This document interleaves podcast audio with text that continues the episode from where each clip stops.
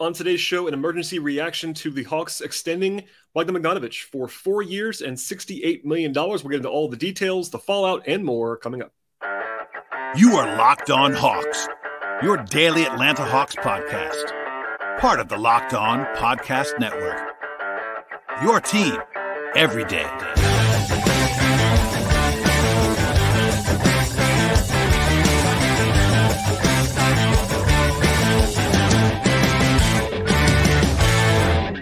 Hello, friends. Welcome to episode 1432 of the Locked On Hawks podcast. I am your host, Brad Rowland, coming to you on a Thursday evening, and this is an emergency podcast. In fact, I was not planning to record on this particular Thursday, the opening day of the NCAA tournament. I did an extensive mailbag podcast on Wednesday evening with some Hawks questions, some NCAA tournament questions, NBA draft questions, etc. And by the way, that show is still very relevant and I would encourage you to listen to it at the top of the podcast and also make it your first listen each and every day by subscribing to the show on Apple Podcasts or Spotify or YouTube or all three, perhaps.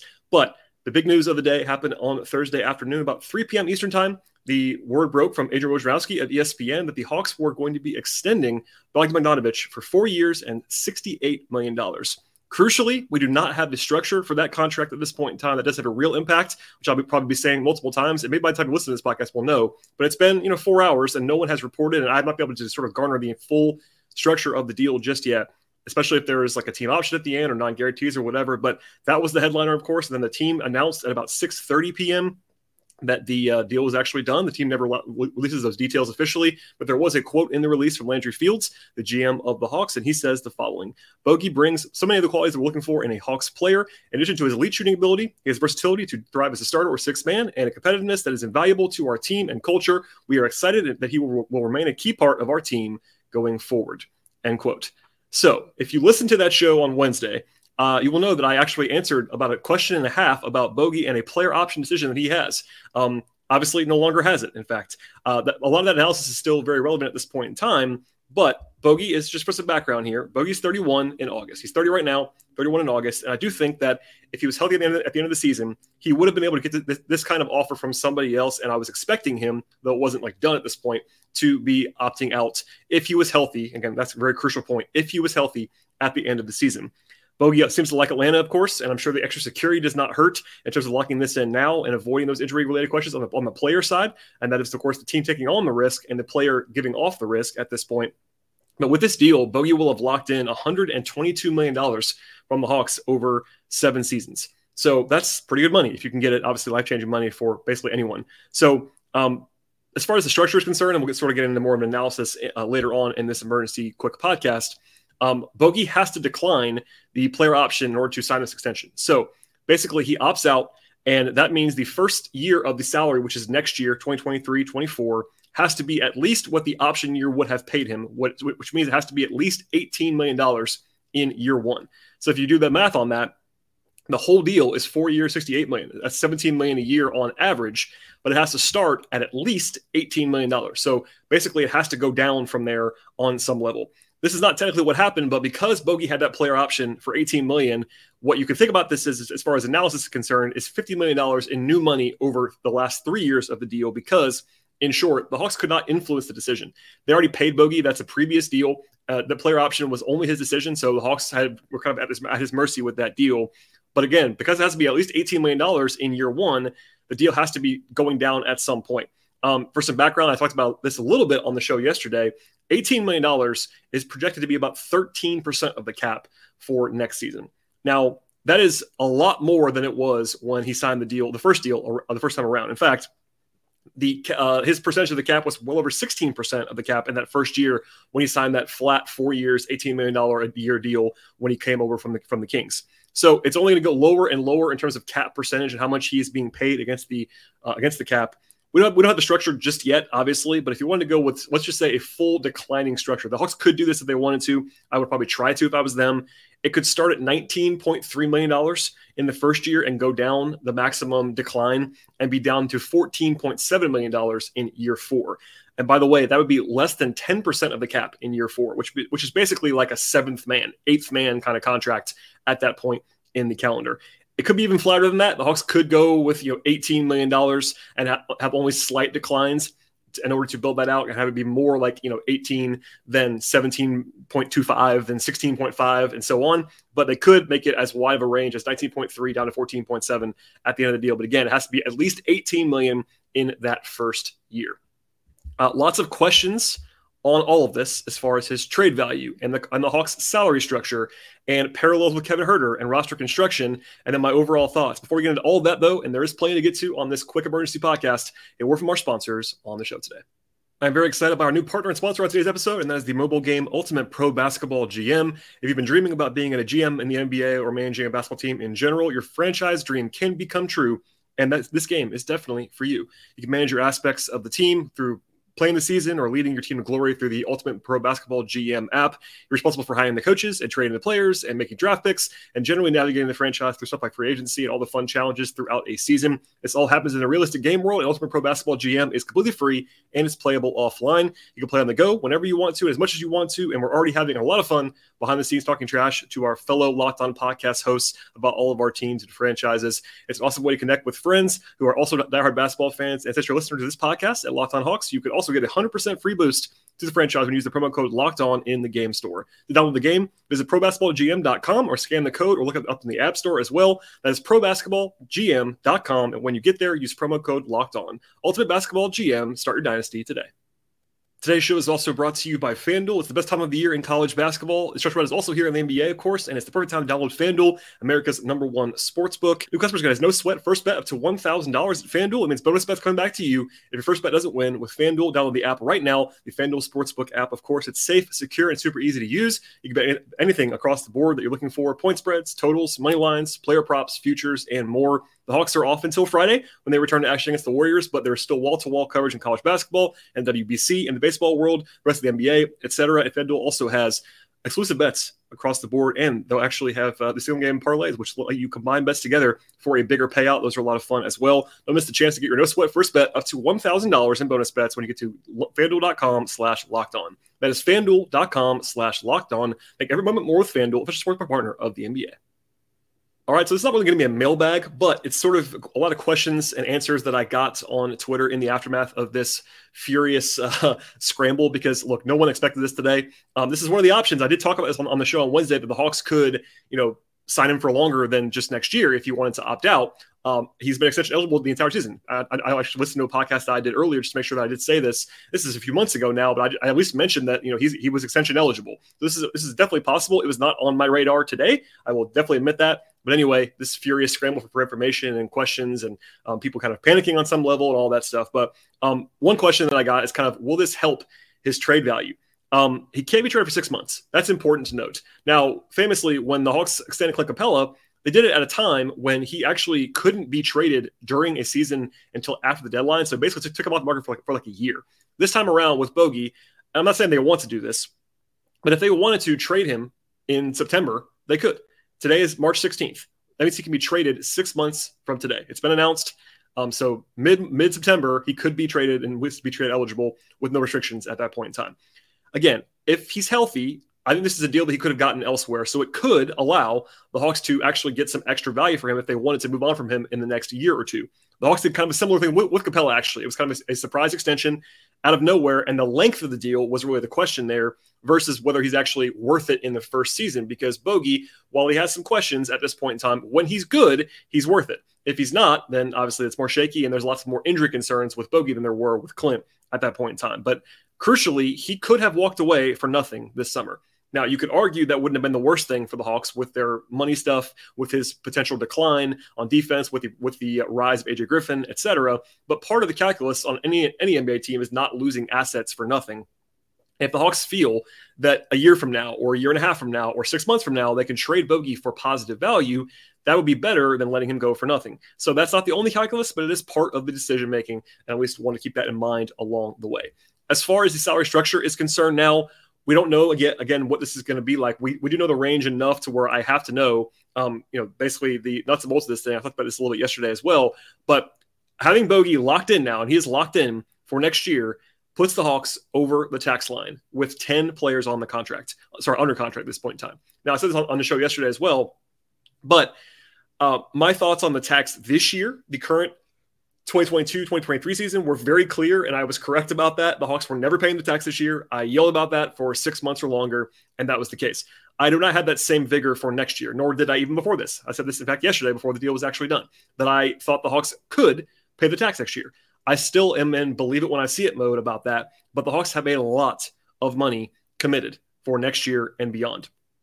10 guys projected to make about $163 million for next year, depending on where, where Bogey's number actually is. And the, and the tax line is essentially just right under that number. Now, those 10 players are their 10 best players, which is certainly helpful to have your 10 best guys be the guys that you're actually committed to pay for next year. But at the same time, the Hawks are what they are this year. They're 500 for the, basically for the, for the, for the, whole, for the whole season. So there's a real chance that they could trade Capela or they could trade Collins or even Bogdanovic or more than one of those guys before October to cut salary to get under the tax if they wanted to. But they still have to fill out a whole roster of 14 guys. So 10 players, they're close to the tax line, even though they're over now. But you have to factor in there's four more players on the roster. Even if you were to sign rookie minimums, you'd still be six million over, seven million over. And the draft pick the Hawks have for this year, their first round pick and their own pick this year is going to be more than that. So anyway, I will save my full on deep dive and the money stuff until much later. But the way for the Hawks to be under the tax without making drastic moves would have been for Bogey to leave. Now, if they want to get under, and I don't know, I don't know if they do, but if they wanted to, it's going to require trading a key piece, whether it's Bogey, whether it's Collins, whether it's Capela, and that's that, that all could happen for non-money reasons or money reasons or whatever. But uh, that's definitely going to be interesting moving forward because this definitely signals that the Hawks are even spending even more money. And look, at points in the last you know six eight months they have been nearing over the tax. Like before if they had just done the murray trade and not traded Huerter they would have been over. If they had just done the Saddiq Bey acquisition and did and did not trade Justin Holiday they would have been over. But obviously the Hawks intentionally no matter what Ressler says wanted to get under the tax this year. Next year we'll see and they have a lot of money committed. Next kind of question or framing is uh, the parallels to Kevin Huerter. So a lot of people asked about this probably more than any other thing in part because the Hawks clearly ducked the tax this last year and effectively, um, it seems like if you're on the outside, I want to make this very simple, you know, quote unquote, chose Bogey over Huerter. And Kevin Huerter is on a four year deal for $65 million. So Huerter is on a cheaper deal than Bogey. Uh, Huerter is a better player than Bogey at this point. He's also younger, and if anything, going up where, where Bogey is coming down. So that optically does not look good for the Hawks.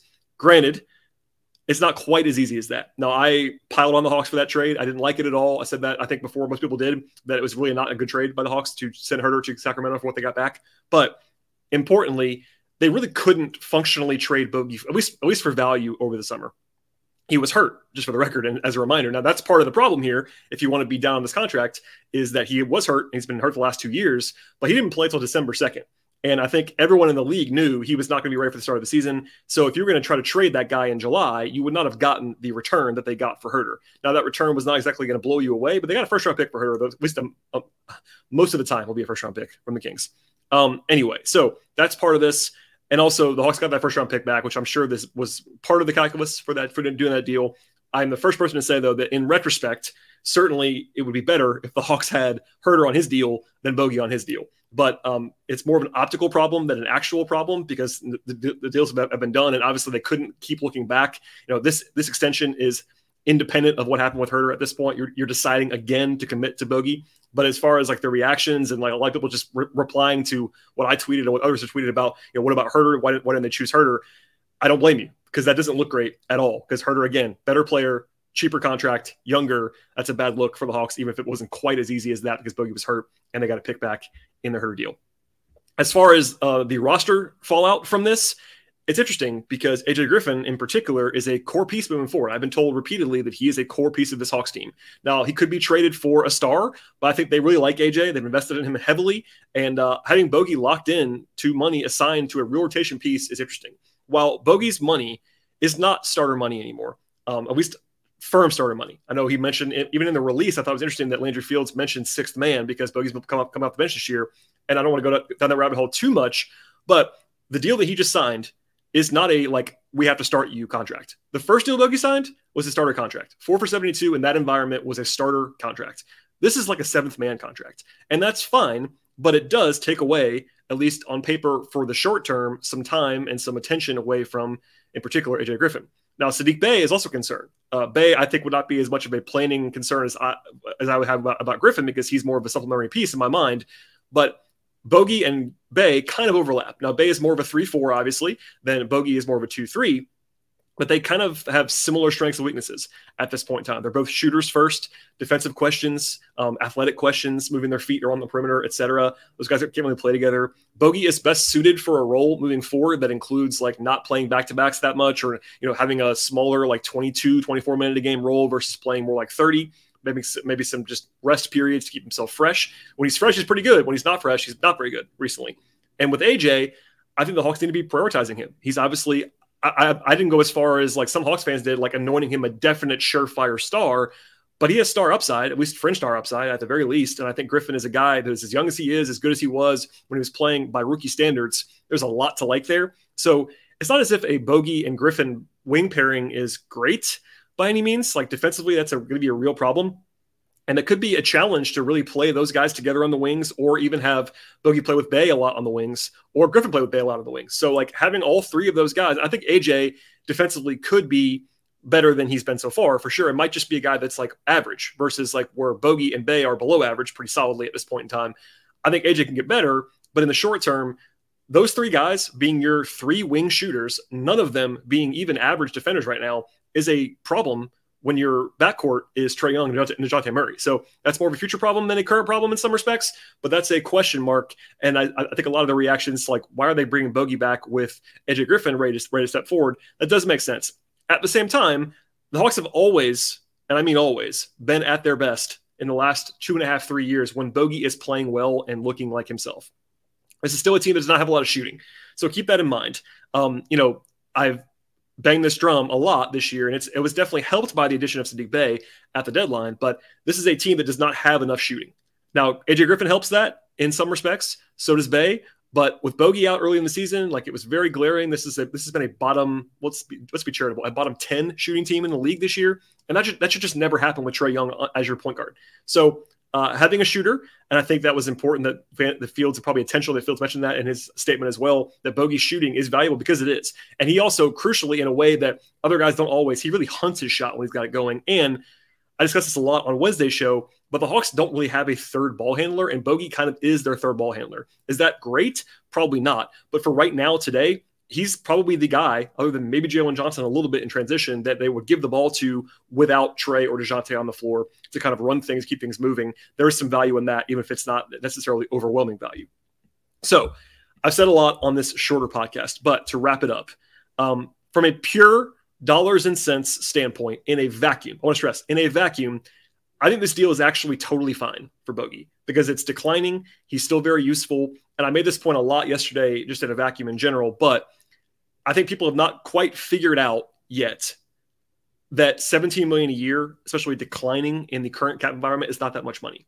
Again, four years ago when he signed that contract, that was a start. That was a starter contract. Now, 17 million now is like what 12 million used to be, and that's obviously pretty rough. That's a pretty rough estimate. But like 20 million now is 15 million, et cetera.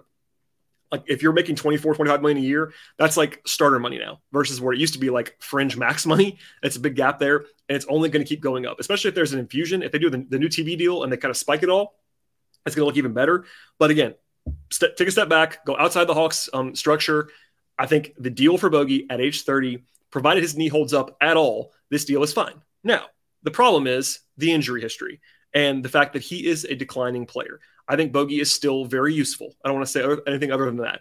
But when you look at his physical ability to kind of hold up and move on defense and slide and just his juice with his legs, it's not the same as it was when they signed him three years ago. That's just the reality. Now, I think a lot of that, maybe most of it, maybe almost all of it, can be attributed to his knee issues.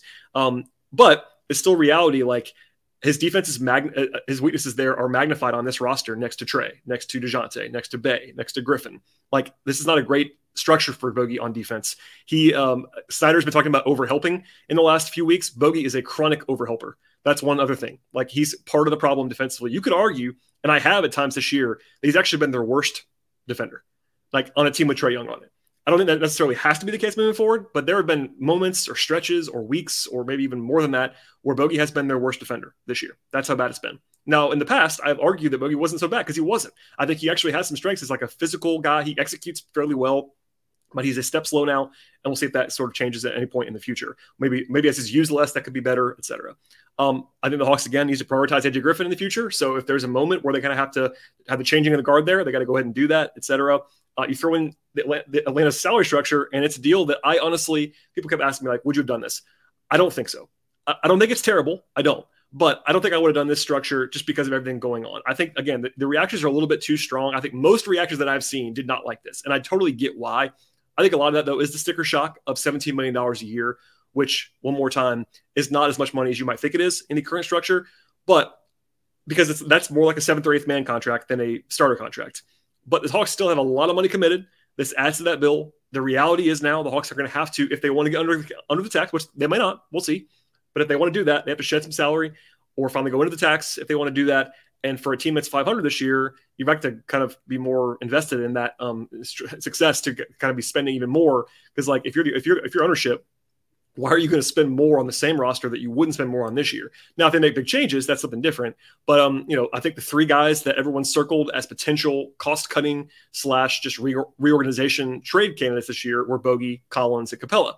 That might still be the case. They could still trade Bogey in the next year. That wouldn't stun me. But um, it's kind of like the Capela deal, where it's like, eh, I don't think I would have done this right now. And, and I, I, for Clint, at least there was the reality that he was still a very, very, very good player. Bogey is not a very, very good player anymore. He's still very solid. He's a rotation player, etc. But long story short, I would not have done this deal. Um, we'll see if there's any injury protections. We'll see if there's any non guarantees or a team option that might up the ante on how good the actual value is. And as I said before, in a vacuum, I think this deal is totally fine. And I think he actually would have gotten about this kind of deal from somewhere else this summer if he was healthy. But between now and then, he may not be healthy. Of course, the last two seasons he's been hurt at the end of the year. And just with this team structure, you could argue on one hand that they need a shooting and his playmaking. On the other hand, you could, you could argue that defensively it's kind of untenable. And I think that you know there's lots of stuff flying around. This is not like a deal that I'm getting an F minus. I think I, I disliked the Huerter trade a lot more than I dislike this signing. But ultimately, I would not have done it at least in the structure that I think it's going to be. If it's a lot more heavily team friendly in some respects, then maybe I'll change that. That's kind of where I am right now, and uh, we'll see how he ages. We'll see how this contract ages. Um, I'm assuming it's going to have to be declining. That'll be helpful in the future. We'll see what the plans are, and I think uh, it's definitely important to always keep these moves in context because I'm guilty of this too. Like you can't just evaluate a move on its own. Um, maybe the Hawks already have kind of their plan, quote unquote, for the offseason. It's kind of hard to do that now. But if they're going to move on from Collins or move on from Capela, et cetera, and change the guard a little bit. But right now, on the current roster, it's not really working all that well. And like you're kind of doubling down a little bit by paying Bogey now. But anyway, that's a lot on this. Hopefully that made some level of sense. And uh, I am recording after a long day and I'm going to go back to college basketball coverage in the middle of this. So I was not prepared to talk about the NBA today. But here we are, and hopefully that was all coherent. We'll have more in the future. By the way, the Hawks are playing the Warriors on Friday evening. I did a little bit of a preview on that on my Patreon, which is patreon.com slash BT as well. But um, importantly, Draymond Green is going to be suspended for that game against the Hawks on Friday. That definitely helps Atlanta. Also, Steph Curry is listed as questionable. So if Steph doesn't play, the Hawks will be a very big favorite. Even if Steph plays, I think the Hawks are going to be favored in that game without Draymond at home. The Warriors have been brutal, and I mean brutal on the road this year, like one of the worst five teams in the league on the road. And the Hawks, yeah, right now, uh, as we speak, FanDuel has the Hawks as a small favorite in that game. We'll see about Steph, but I'll have a new podcast after that game. But also, please subscribe to this show. It would make it would mean the world to me if you would click the subscribe button and the like button and share the podcast and auto download the podcast, rate, review, all that fun stuff. Follow the show on Twitter at Locked On Hawks. Follow me on Twitter at BT Roll. I do appreciate everybody listening to this emergency episode of the podcast, and we'll see you all after the game on Friday.